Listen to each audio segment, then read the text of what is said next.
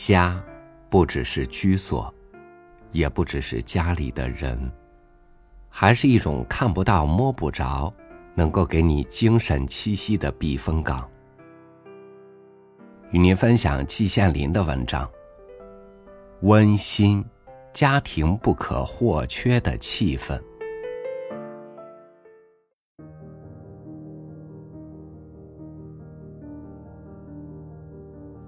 大千世界，芸芸众生。除了看破红尘、出家当和尚的以外，每一个人都会有一个家。一提到家，人们会不由自主的漾起一点温暖之意。一丝幸福之感，不这样也是不可能的。不管是单职工还是双职工，白天在政府机构、学校、公司、工厂、商店等等五花八门的场所工作劳动，不管是脑力劳动还是体力劳动，都会付出巨大的力量，应付错综复杂的局面，会见性格各异的人物。有时会弄得筋疲力尽。有道是，不如意事常八九，哪里事事都能让你称心如意呢？到了下班以后，有如倦鸟还巢一般，带着一身疲惫，满怀喜悦回到自己家里。这是一个真正的安身立命之处，在这里。人们主要祈求的，就是温馨。有父母的向老人问寒问暖，老少都感到温馨；有子女的同孩子谈上几句，亲子都感到温馨；夫妻说上几句悄悄话，男女都感到温馨。当事实也。白天一天操劳，身心两方面的倦意，见或有心中的愤懑，工作中或竞争中偶尔的挫折，在处理事务中或人际关系中碰到一点小钉子，如此等等，都会烟消云散，代之而兴的是融融的愉悦。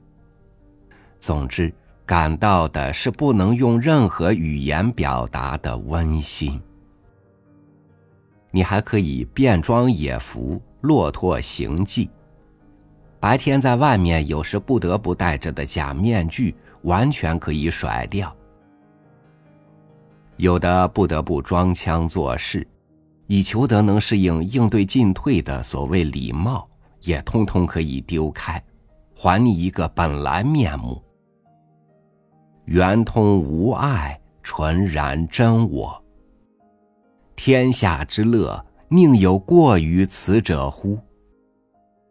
所有这一切，都来自家庭中真正的温馨。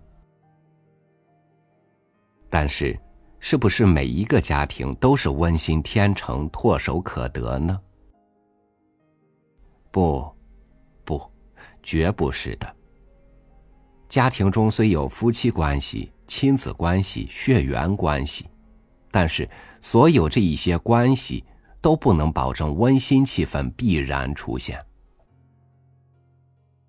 俗话说：“锅碗瓢盆都会相撞。”每个人的脾气不一样，爱好不一样，习惯不一样，信念不一样，而且人是活人，喜怒哀乐时有突变的情况，情绪也有不稳定的时候。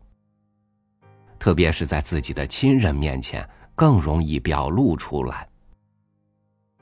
有时候为一点芝麻绿豆大的小事，也会意见相左，处理不得法，也能产生局语。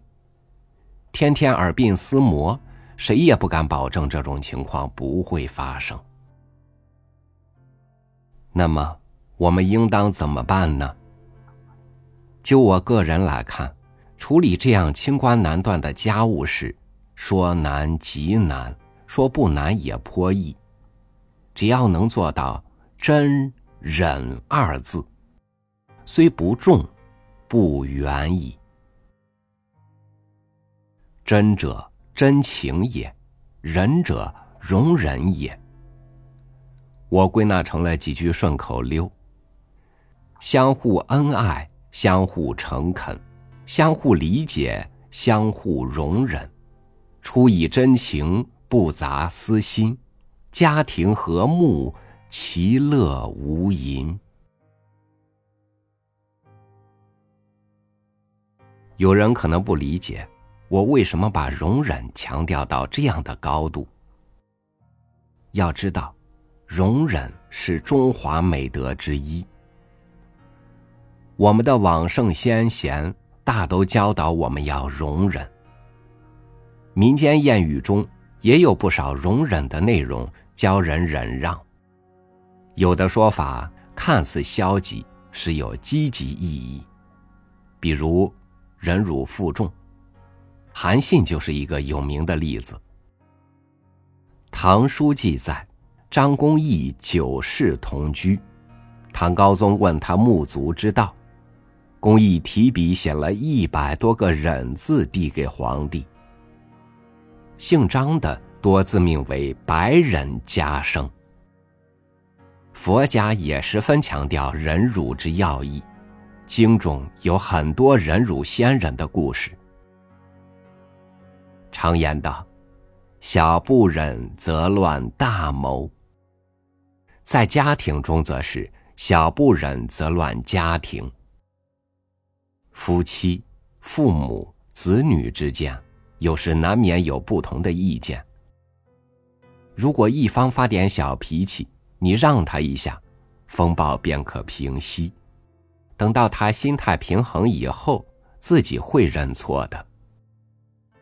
此时，如果你也不冷静，火冒三丈。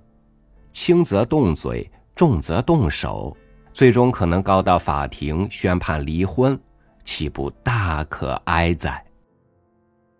父母兄弟姊妹之间也有同样的情况，结果一个好端端的家庭会弄得分崩离析。这轻则会影响你暂时的情绪，重则影响你的生命前途。难道我这是危言耸听吗？总之，温馨是家庭不可或缺的气氛，而温馨则是需要培养的。培养之道，不出两端，一真一忍而已。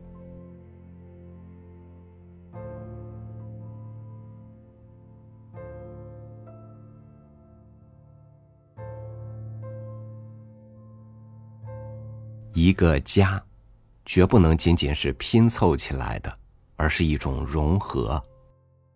那些把自我凌驾在家庭之上，为了家庭的一时安稳而舍弃了真，为了自我的实现有半分不愿忍的人，可能慢慢就会把家的温馨破坏掉了。感谢您收听我的分享，我是朝雨，每天和您一起读书。明天见。